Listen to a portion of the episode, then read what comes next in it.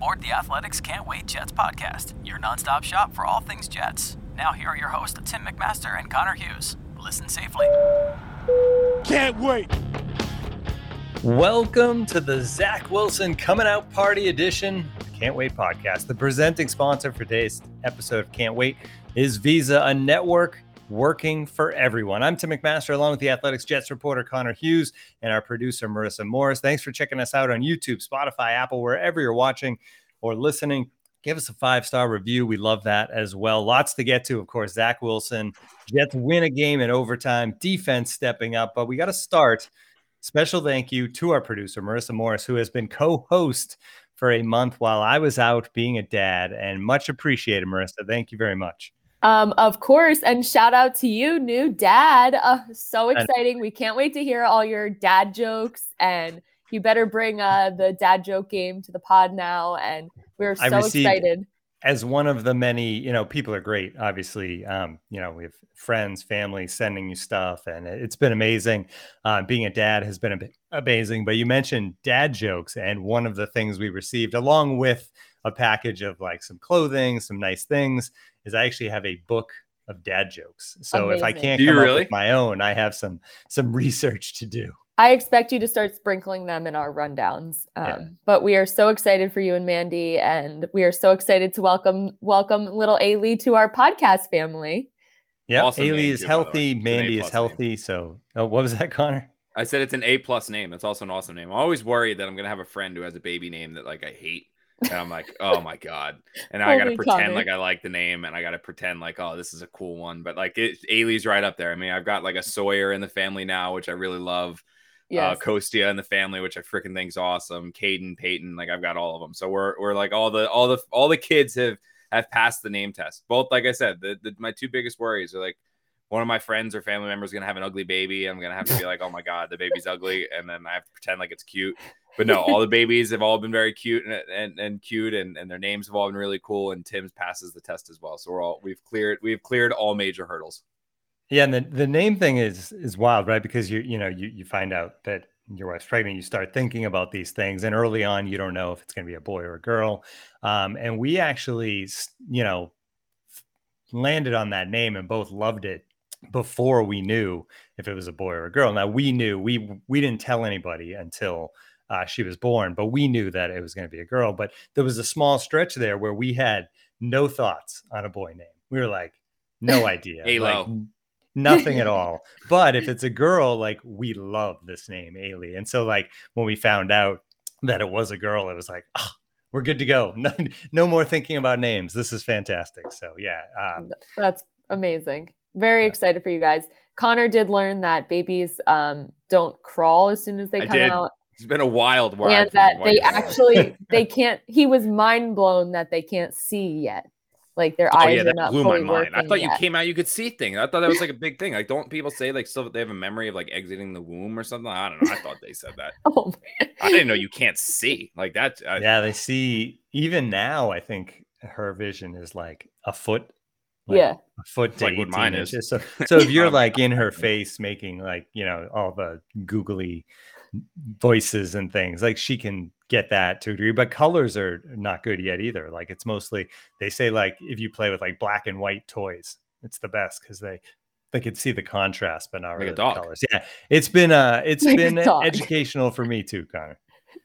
Yeah, it's wild, man. I'm gonna have to go to Timmy daycare whenever Bree and I have a kid. I'm gonna be quite the wild ride.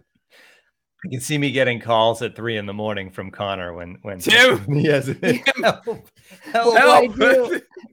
Yeah, I think it's no coincidence though that the Jets had their performance they did, and we finally got the squad back together. That's right. So bringing us back to Tim. Take it away because I'm very excited for you to take it away. All right, let's start with. I mean, obviously the win is important and all that, but we know this season isn't about the wins and losses. It hasn't been, although it was starting to be about the losses, which isn't good. But they get the win, Connor, in overtime. But more importantly than that, Zach Wilson showed everything that we wanted to see, right? I mean, the flashes, the arm, getting out of the pocket. I want to start though, and you can go big picture with what this meant and all that, but I want to start with the drive in the second quarter where he didn't go to the deep pass and he didn't wave players down the field to go deep or make the pinpoint throw. It was much more of a simple drive, and they go 11 plays, 75 yards, get on the board. To me, that felt like a real turning point for this team, even though the huge plays came later in the second half that won the game. Yeah, and it was because he... And what was it? It was the 3rd and 10, right? And he converted it to Corey Davis, and that's kind of what sparked it. And I'll be honest, like when this one started, it was following a very similar tune to what every other Jets game this season has started. And we'll get to the defense. And I thought they were very good again against the Jets. I mean, there's only so much you can do against Derrick Henry. That is the most dominant running back I think I've ever seen in my life. I mean, I got a chance to see Adrian Peterson in his prime and things like that, and some other really good backs, you know, Marshall Faulk, stuff like that. But from just a running the ball perspective, I don't think I've ever seen a running back where their sideline knew they were going to run the ball, the opposing sideline knew they were going to run the ball. Every person that was in the stadium from a fan perspective knew they were going to run the ball. Every media member knew they were going to run the ball. And Henry still managed 33 carries for 157 yards and a touchdown when everyone knew he was their only offense. So, I mean, look, there's only so much you can do, but it was the bend but don't break. And when we were watching that first half, it was like, man, first quarter and a half, it was like, man, it's just going to be the same thing. The defense is going to do enough for the Jets to win this game. They're going to break in the second half, and the Jets offense is going to score another 6 points, and they're going to lose. And you're right. When he completed that pass to Corey Davis for the first down, it was almost as if like Mike LaFleur on the sideline breathed a sigh of relief. Zach Wilson in the huddle had a sigh of relief.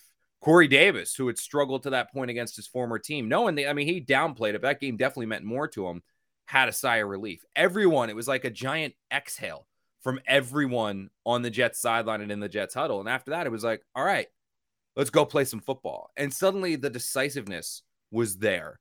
The excitement was there. And when he drove them down the field and they scored on the Michael Carter touchdown run, where basically the entire offensive line carried him into the end zone, I was with you, man. I kind of felt like that was the okay turning point. And I know they still went, 3 and out on their next possession when they kind of had a chance to maybe really get it going. And then they punted on their first drive of the third quarter before the theatrics really started. But I agree with you. That was kind of, I think, the moment where things settled down for them a little bit. They settled down a little bit for LaFleur. But I think, to be completely honest with you, was after that, I think, was when the kitty gloves felt like they were taken off of Zach Wilson. They had that drive. Then they kind of went back to it a little bit, but it was after the punt in the third quarter. It was after the punt on the first drive where I think LaFleur was like, you know what? We got down the field and scored a touchdown on our first possession there behind Zach Wilson's arm. Zach Wilson's who got us down there. It was Zach Wilson. They kind of went back to like the run thing on the next two possessions. Then it was like, you know what? Let's just let the kid play. And then from the rest of the game, even when it didn't necessarily work in the fourth quarter and Zach missed some throws both in the fourth quarter and overtime, they put the game on his shoulders. But I'm with you, man. Like that drive was kind of where it was like you could feel some of the tension because the Jets were on edge to that point. You could tell the offense was on edge. You could tell the defense was starting to go on edge because there was after the interception that Zach Wilson threw, there was the personal foul. And I was like, oh, man, seriously, I thought it was like, here we go again, where the defense has done enough. They're getting no help from the offense. They're going to start to play sloppy. The penalties are going to come back, and suddenly this one's going to spiral. Give the defense a ton of credit. They kept the Jets in it. They waited for the offense to get going, and after that drive, I really felt they did. Yeah, we will get specifically more into the defense a little bit later on. So that was the drive that maybe got them going and maybe sparked them, but then the big plays came, and they came in bunches, and it was just electric stuff outside the pocket.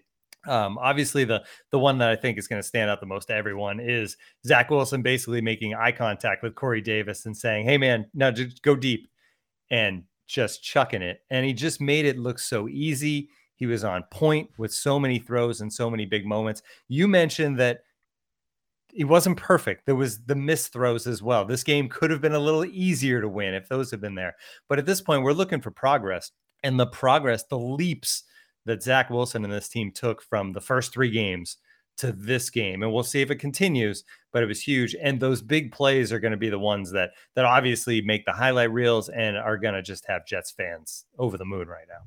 Yeah, you know, like, obviously when you cover this team and you're a reporter, and I've been over, like, how my career went to get me to the Jets. I mean, it was a job opening. You know, I was covering some NFL stuff for no money, and then, you know, the Journal Inquirer had an opening to get, you know, $50, $75 a week to write a feature on the Jets. So that's when I started covering the Jets. It wasn't like it was like, oh, I want to cover the Jets for my life. It was that's where the job was, and I went where the job was, and then my career just kind of took me down that route. So, you know, I don't have emotional ties to the team and things like that, but I am still a football dork. You know, I'm still a football fan. I'm still a guy who just likes football. It's my favorite sport. And I will say that for the first time since I covered my very first Jets game in 2014, I think I looked at a performance from a player, from a quarterback, and just sat back for a second after the touchdown he threw to Corey Davis, after the one to Keelan Cole,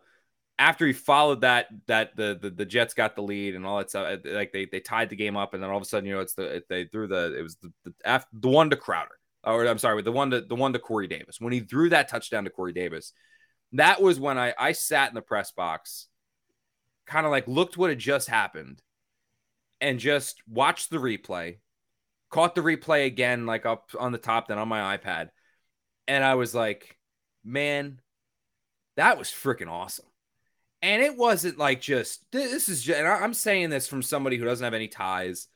I'm saying that from somebody that obviously you guys get on me, or not you guys, but fans get on me about hating the Jets or all this stuff.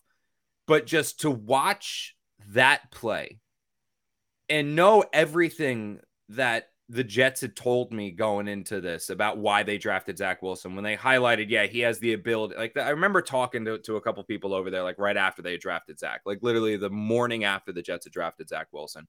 I had talked to to Joe, and I talked to Robert, and I kind of said, like, you know, what did you guys like about this guy? Like what kind of stood out to this guy? Like why did you pick him? Kind of a thing. Just, you know, next day thoughts, just not to write or to per source, just to talk to him about it. And both those guys like highlighted how, you know, he's got the cannon for an arm. He can make every throw. You know, they talked about his moxie and his swagger. They talked about how, you know, he can contort his arm to go to different angles and do this and do that. And, you know, he had kind of like Mahomes, like escapability was one of the phrases that they used in terms of like how he can move around and stuff like that. But the one thing that both those guys said was that he had an attribute you couldn't coach. And it was this improvisational ability that when things kind of went wrong, or when things didn't go the way that they were supposed to, he could do things off script that you just can't coach.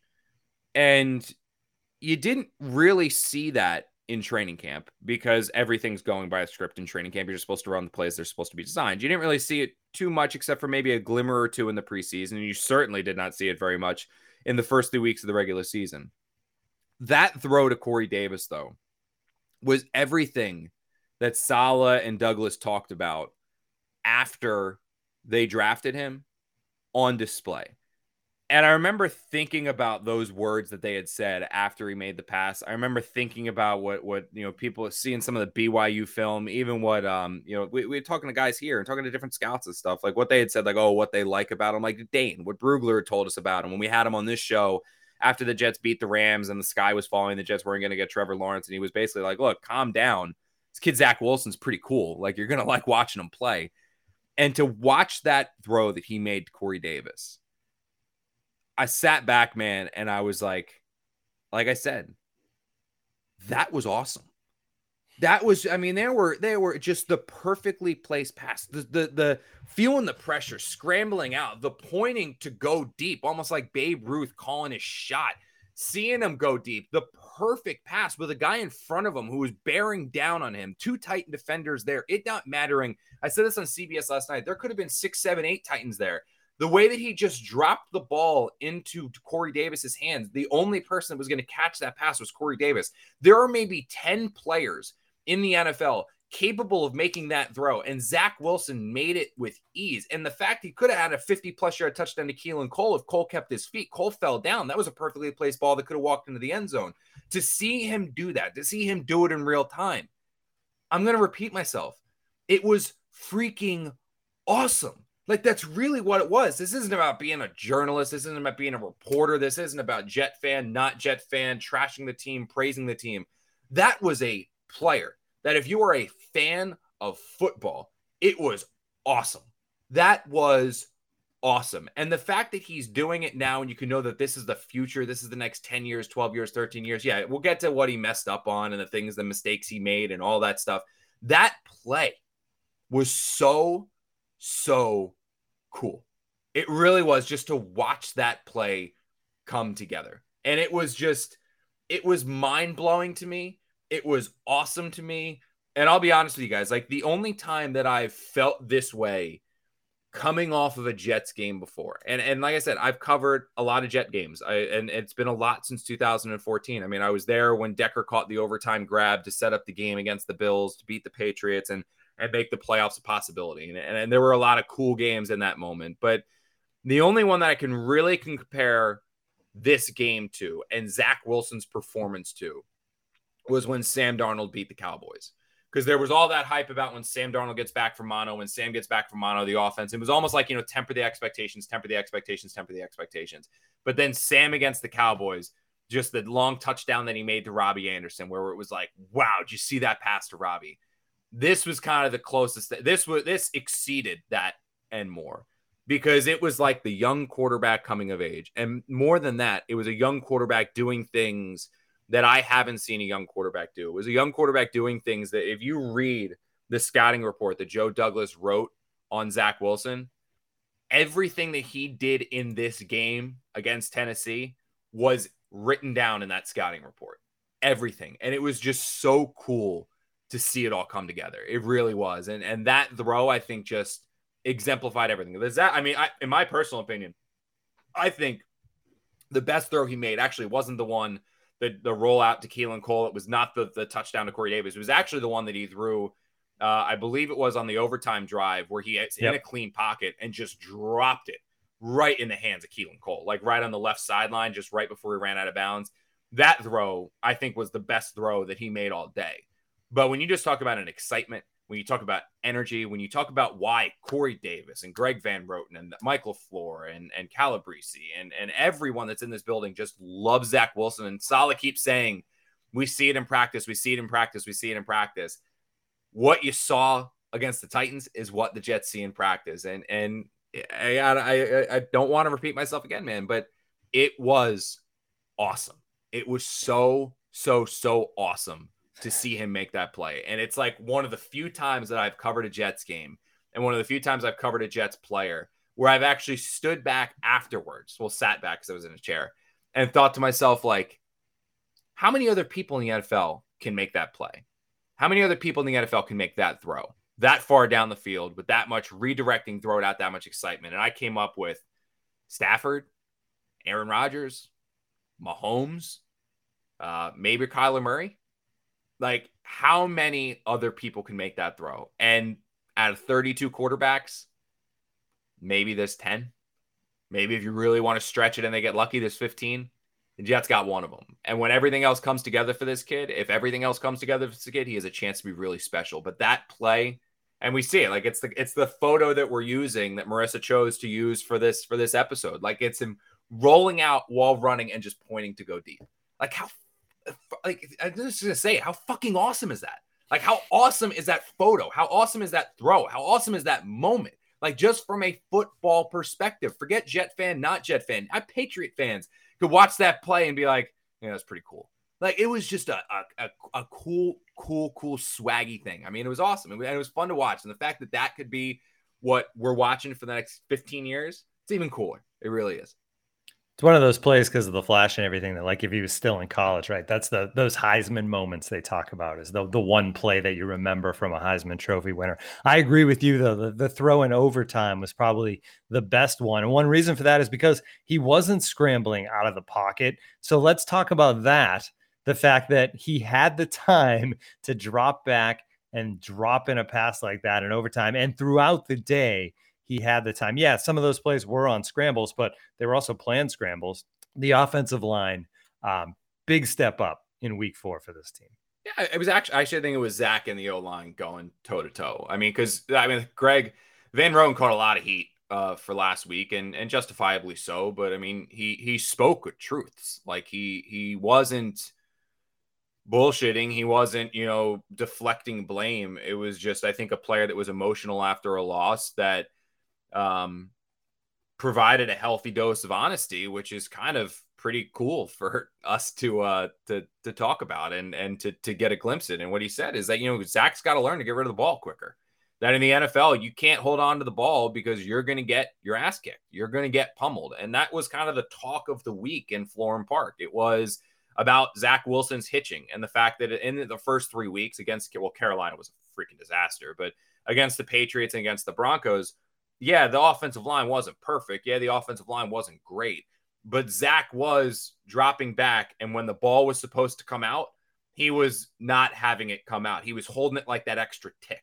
And when you hold it that extra tick in the NFL, very rarely, as Robert Saleh said, does that work. Even when you have the best of the best offensive lines, seldom does that work. The Jets do not have one of the best offensive lines. The Jets do not have one of the best offensive lines in any way, shape, or form. They have one that's competent, I think, and one that they can survive with right now, I think. One that still needs to be improved with, but you can I think you can win with the grouping that the Jets have if they're firing on all cylinders. But they do not have the ability for the quarterback to sit back there and hold it and hold it and hold it. And what LaFleur said this week and Saleh said this week and Zach Wilson said this week is that the ball needs to get out quicker. He needs to learn that on his hitch, he can't be indecisive. He can't hesitate. He needs to see, he needs to trust what he sees, and he needs to get rid and release the ball. I haven't seen the analytical data yet because, you know, I did the game, did CBS, came home, fell asleep, and now I'm with you guys. So, like, I'll go over Pro Football Focus and all that stuff to see, like, his average time to throw and how much time he had in the pocket and his release time and all that stuff.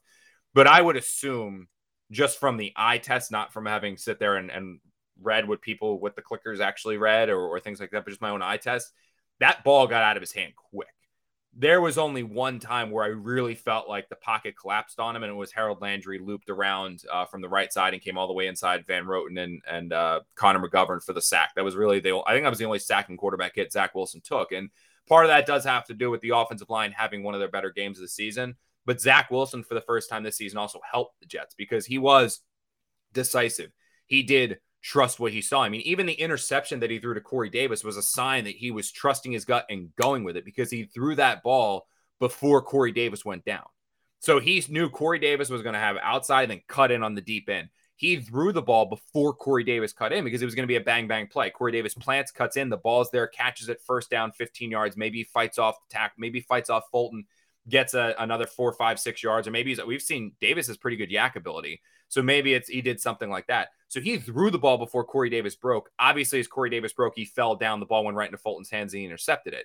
But that's a play that he wasn't necessarily making the first 3 weeks. Like, that was an anticipation throw. That was knowing, okay, my receiver's going to break now. I'm going to throw it before he breaks. The ball's right there. That's another sign, though. He's going off. He's trusting what he sees. He's going with it. He's playing with confidence.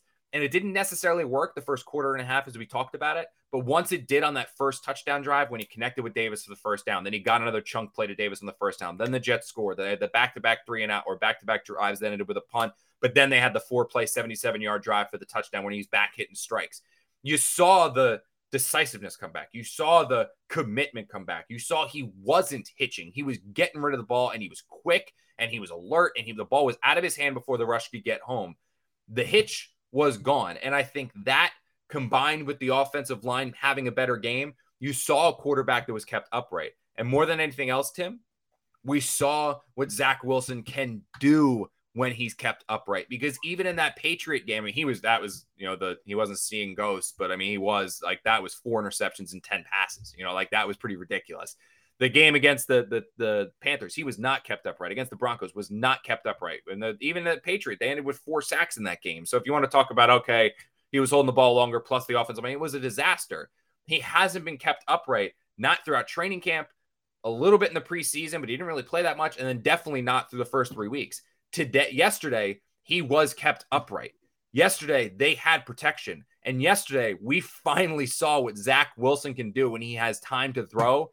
And I'm going back to it, man. It's freaking awesome. Like, it really is awesome to watch what he can do when he can throw the ball. It really is really cool. That's going to be our new drinking game, is awesome from Connor this season. New edition. All right, we're going to move on to the defense. But first, Connor, one more thing just to put a bow on Zach Wilson. We talked about the little things. We talked about the big throws. What stood out the most to you? Yeah, honestly, man, it's not even necessarily what stood out most, but kind of what impressed me most. And I think it was, you know, look, we can talk about, we have talked about, you know, the touchdown to Corey Davis. We can talk about the two throws that he made to Keelan Cole. You can talk about getting rid of the ball quicker and getting rid of the ball faster, the playmaking ability, the improvisational ability, all that stuff. I think that those things are going to steal the highlight shows. You know, that's what they're going to be talking about on Good Morning Football. That's what they're going to be talking about on Total Access and Sports Center. And it's going to be fodder and highlight and people going crazy and fans too. Like they're going to be, that's what they're going to be talking about. And it should, you know, this is a highlight driven league. This is where you want to see quarterbacks throw without looking and Mahomes throw underhand and all that stuff. You know, that's what people want to see. But to be completely transparent with you, I think what made me step back and say, maybe, and you're not jumping to the sledge yet, but maybe the Jets have gotten this one right. Maybe they actually have their answer to the franchise quarterback drought that's been going on the last 5 decades. Maybe they've got something special here, was actually when we talked to Zach after the game. Because, you know, this was an opportunity for him to be outwardly confident, for him to be overly emotional, for him to say, this is what was coming.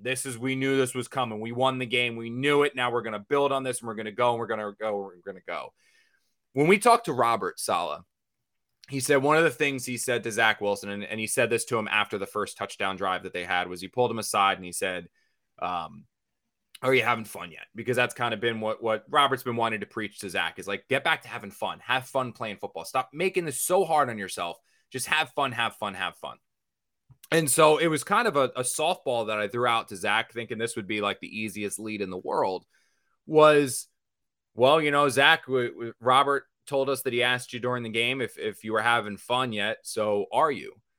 And he smiled and he said, yeah. And then he said, quote, but it's an interesting kind of fun, unquote. And when he first said that, my head was like, the hell you mean? Like, oh, this is going to be awesome. Like that kind of a thing. Like, oh, what do you mean? Like an interesting kind of fun. And as he continued to talk and as he continued to answer, what he explained was like, and I'm paraphrasing, but what he explained was, yeah, it was awesome throwing the touchdown to Zach Wilson or to Corey Davis. And the throws were cool. And the win was really fun, but I could have won the game before that. He talked about how he could have won the game with a 3rd down pass in the 4th quarter when the Jets put the game on Zach Wilson's shoulders and let the young quarterback go win the game. They could have run the ball, brought it to the 2-minute warning and punted. Instead, they put it in his hand and said, go win us the game. He missed the pass to Corey Davis. Down by the goal line, twice they put the ball in his hands and said, go win us the game. He short-hopped the pass to Ryan Griffin, incomplete. He rolled out on a naked boot on 3rd down and 1 at the 3rd and goal at the 1. They were going to go for it on 4th and 1. Instead, when Zach Wilson got hit for the sack, tackle for loss, whatever you want to call it, and lost 4 yards to the 5-yard line, the Jets had to kick the field goal, which Matt Amendola almost missed.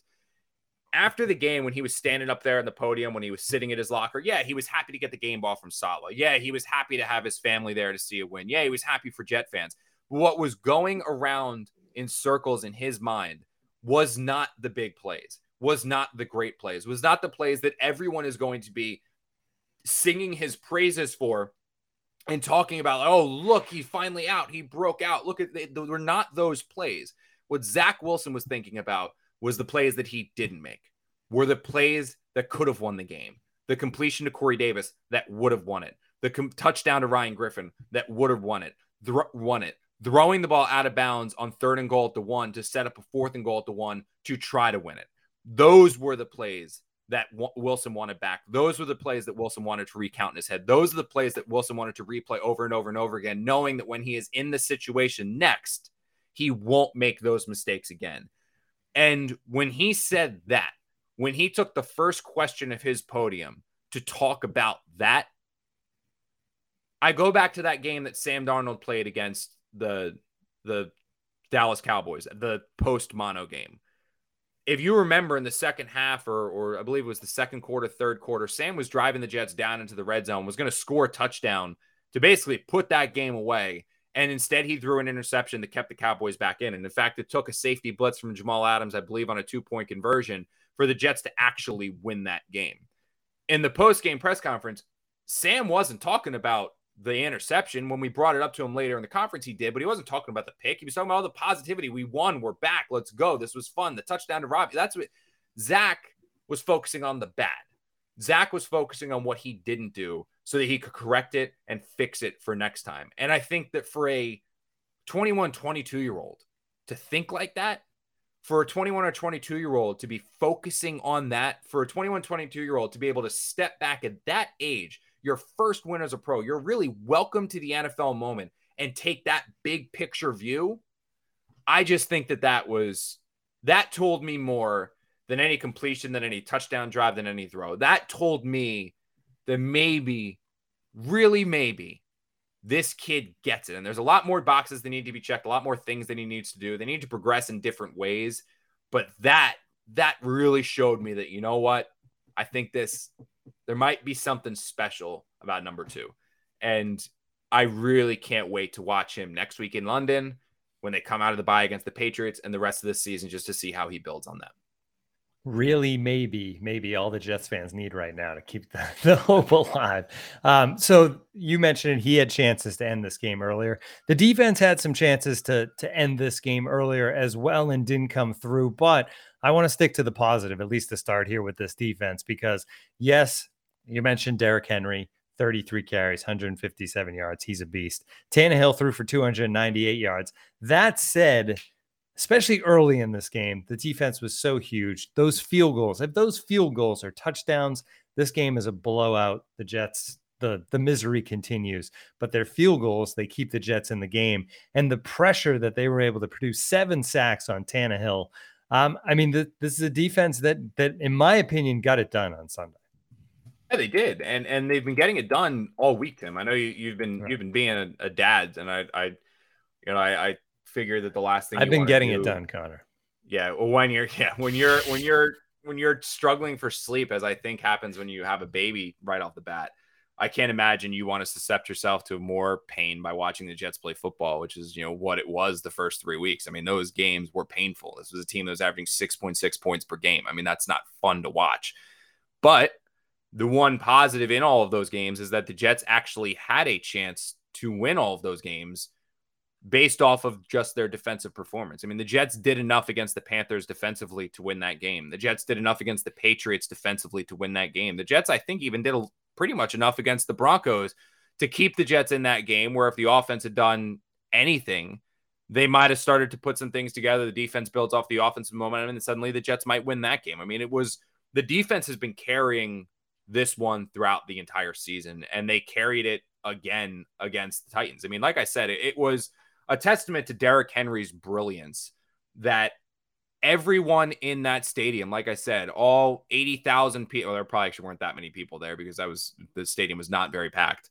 But everyone that was in that stadium, the thousands and thousands of people that were in that stadium, knew that Derrick Henry was going to run the ball, and the Titans fed him 33 times for 157 yards. I mean, I said at one point, the Jets were pounding him. Like, every time he touched the ball, they tried to inflict pain on him, whether it was Quincy Williams, Quinnen Williams, even the corners, Javelin Guidry, Michael Carter. They were hitting Derrick Henry every time he touched that ball. And I said, at some point, someone's going to break. Either the Jets defense is going to start giving up chunk plays, or Derrick Henry is going to start saying, I think I'm just going to go down on first contact. I don't want to get hit anymore. We saw in the fourth quarter in overtime, Derrick Henry was not the one that was going to break. The Jets defense started allowing the chunk plays, and that's just what happens. You get worn down. But this defense, again, kept the Jets in it. This defense, again, and they've done it all season, but I think what's been so crazy to see for me, Tim, is that when we talked about the Jets going into this one, and I can admit now, I mean, it's been a month, so it's probably real and not fake anymore. I thought that this was going to be a season where the Jets were averaging 20-plus points every game, and they were allowing 40 a game. I just did not see how without Carl Lawson, they were going to create a consistent pressure. I didn't see how without any name in that secondary, aside from Marcus May, who didn't even play yesterday, they were going to be able to stop teams. I thought the opposition was going to dink and dunk the Jets to death, that they were going to drop back, fire away at slants and just do what Aaron Rodgers did when they had those joint practices and just torment New York. And it was going to be a long win-loss season because I did not see how the Jets were going to stop anybody. Instead, I think what I've been so remarkably impressed with, and everyone's going to talk about the pass rush, right? And justifiably so. I mean, Quinnen Williams has 3.5 sacks this year. John Franklin Myers has 3 sacks this year. The Jets had 7 sacks yesterday, but they entered the season averaging 2 sacks a game, which is pretty good. They've created consistent pressure on the quarterback.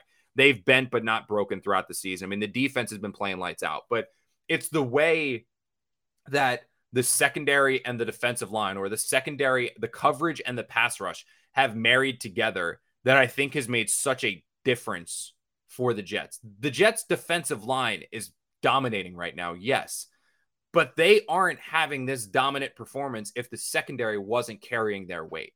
This is a 1-2 punch. This is both sides having playing a factor in this defensive performance. I mean, there were times when Tannehill dropped back where there was not pressure in his face on the first 2 seconds of the drop back.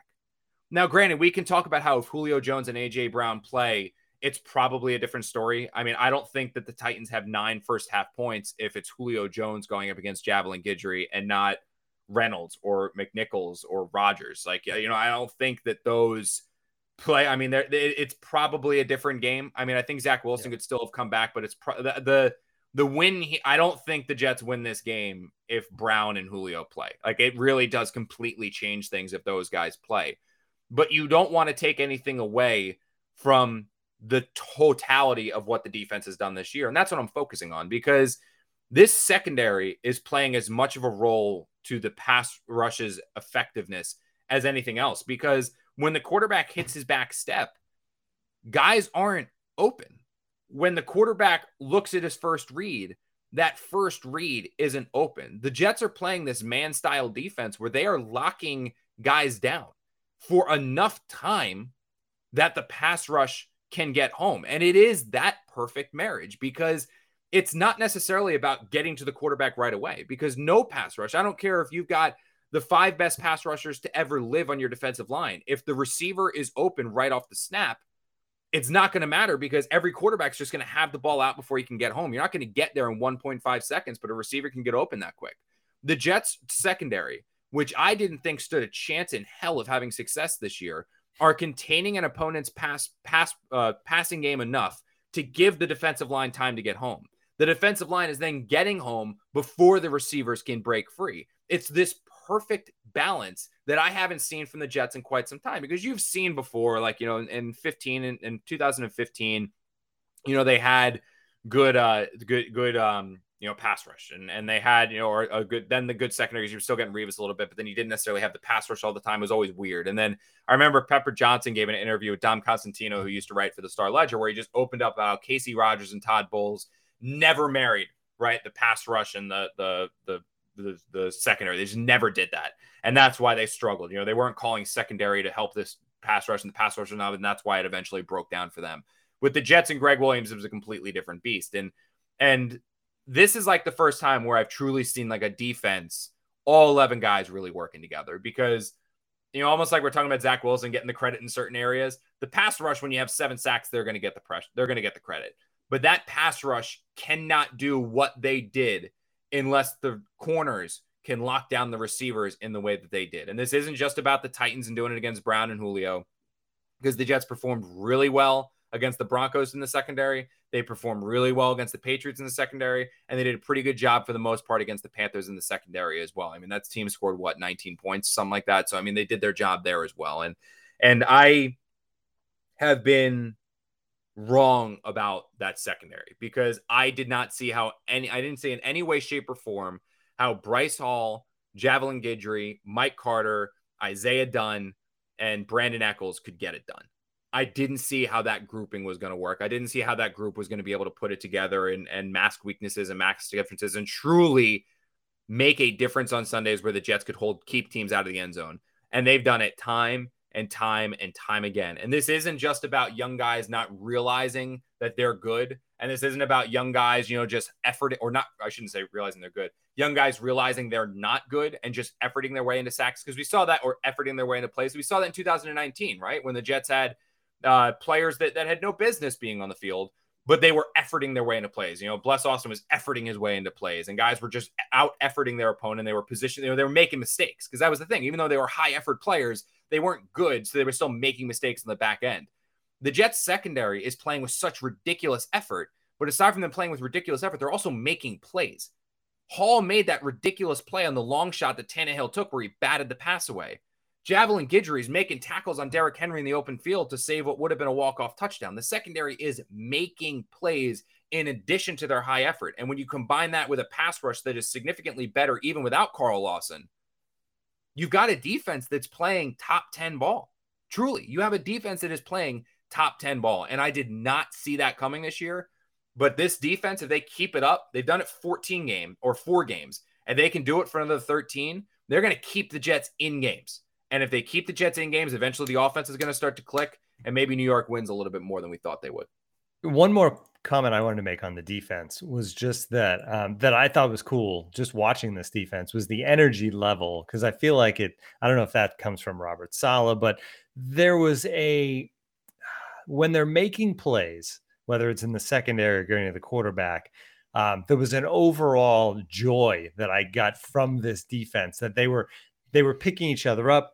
They were excited for each other, the guys on that team. It was almost like watching a college defense, Connor. Does that make sense? Like when you see just that it was less of, hey, we're here for, you know, we're professional football players, we're making plays. It was more like, we're just excited that we're playing this way. And there was an energy level that, hey, it's infectious, and it, you don't see it always on Sundays in NFL games. Yeah, and honestly, Tim, I think Saleh's talked a lot about this, and it's, if you think about it, man, it's because a lot of these guys 10 months ago were in college. A lot of these guys 10 months ago were playing college ball. I mean, how many veterans are really on this team? I mean, if you want to extend it to 2-3 years, I mean, it's been a good long while, or it hasn't been a good long while since these guys weren't in college. I mean, the secondary, Hall in his second year, Carter, a rookie, Eccles, a rookie, the linebacker positions, Quincy Williams, he's, you know, drafted in 2019. CJ Mosley is the veteran. And then obviously you have, you know, John Franklin Myers. He's always the bubbly guy. So, I mean, there's a lot of youth in this. And what Saleh said is that, you know, that you got two different, Saleh said this multiple times to us. And it's that you have two different types of players in this league. You have veterans and you have not veterans. And you have benefits and you have pluses and minuses to all that, because when you have youth guys, when you have youthful players, they play with speed that veterans do not. They play with speed that veterans cannot because they're older.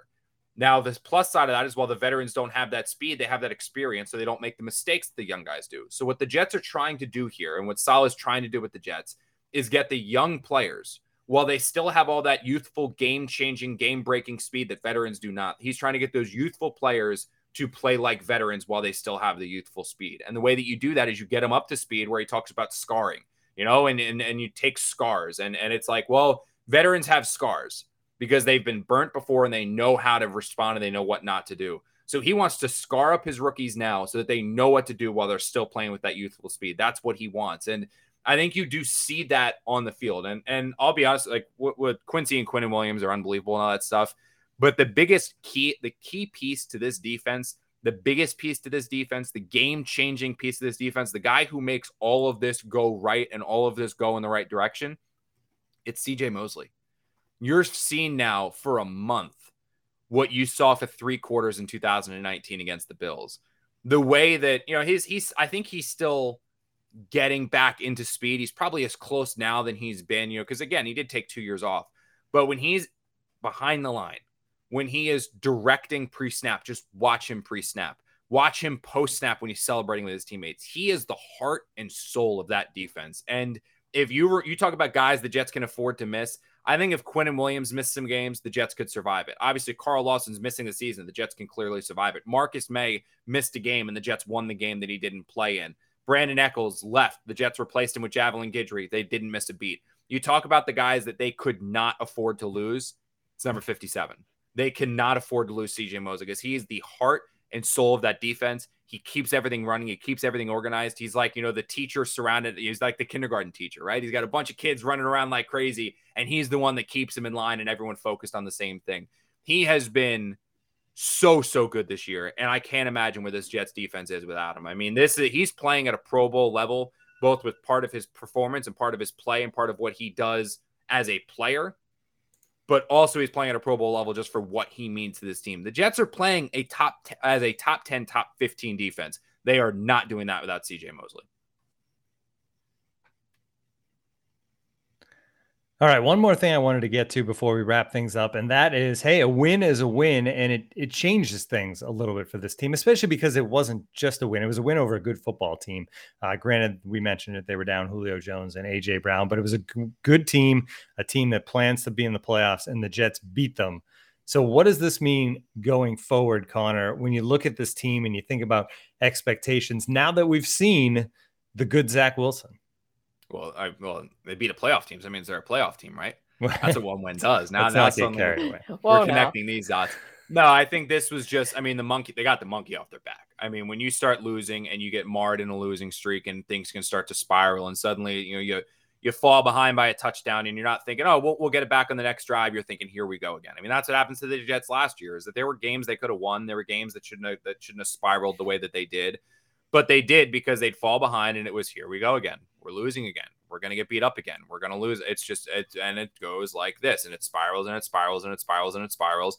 And then eventually it's another loss and it's another loss. And 0-2 becomes 0-4, becomes 0-6, becomes 0-8, becomes 0-10. And it just goes and it goes and it goes. And I thought the Jets were dangerously close to that happening. If they lost this game, suddenly they're going across the pond to play the Falcons. And it's like, well, are they going to be able to beat the Falcons? Because now they've just lost 4 in a row. And now they have the long trip. And then they come back and they have the bye, but then it's the Patriots and Foxborough. Then it's a good Bengals team and it starts going. But now that you have this win under your belt, now that you've got the win, like the Jets are not a playoff team. The Jets are not going to fight for the wild card spot. The Jets are not going to compete for a divisional title. The Bills are going to run away with that, especially now that the Dolphins look poor without Tua. But what the Jets are in a position now is what we talked about before the season. Compete, be in games, fight, steal some, beat the teams that are worse than you, compete with the teams that are better than you. Do that to instill hope and confidence for the future. And I think you just needed that first win to make that happen. They got it against the Titans, and now they go across the pond to play a Falcons team that I know they've played better as of late, and they beat the Giants, but that's not a very good football team. Matt Ryan is not the quarterback he once was. They have some talent in Ridley and Pitts, but that's not a good offensive line, and the defense isn't very good. That's a winnable game for the Jets. They get the bye week to go into Foxborough.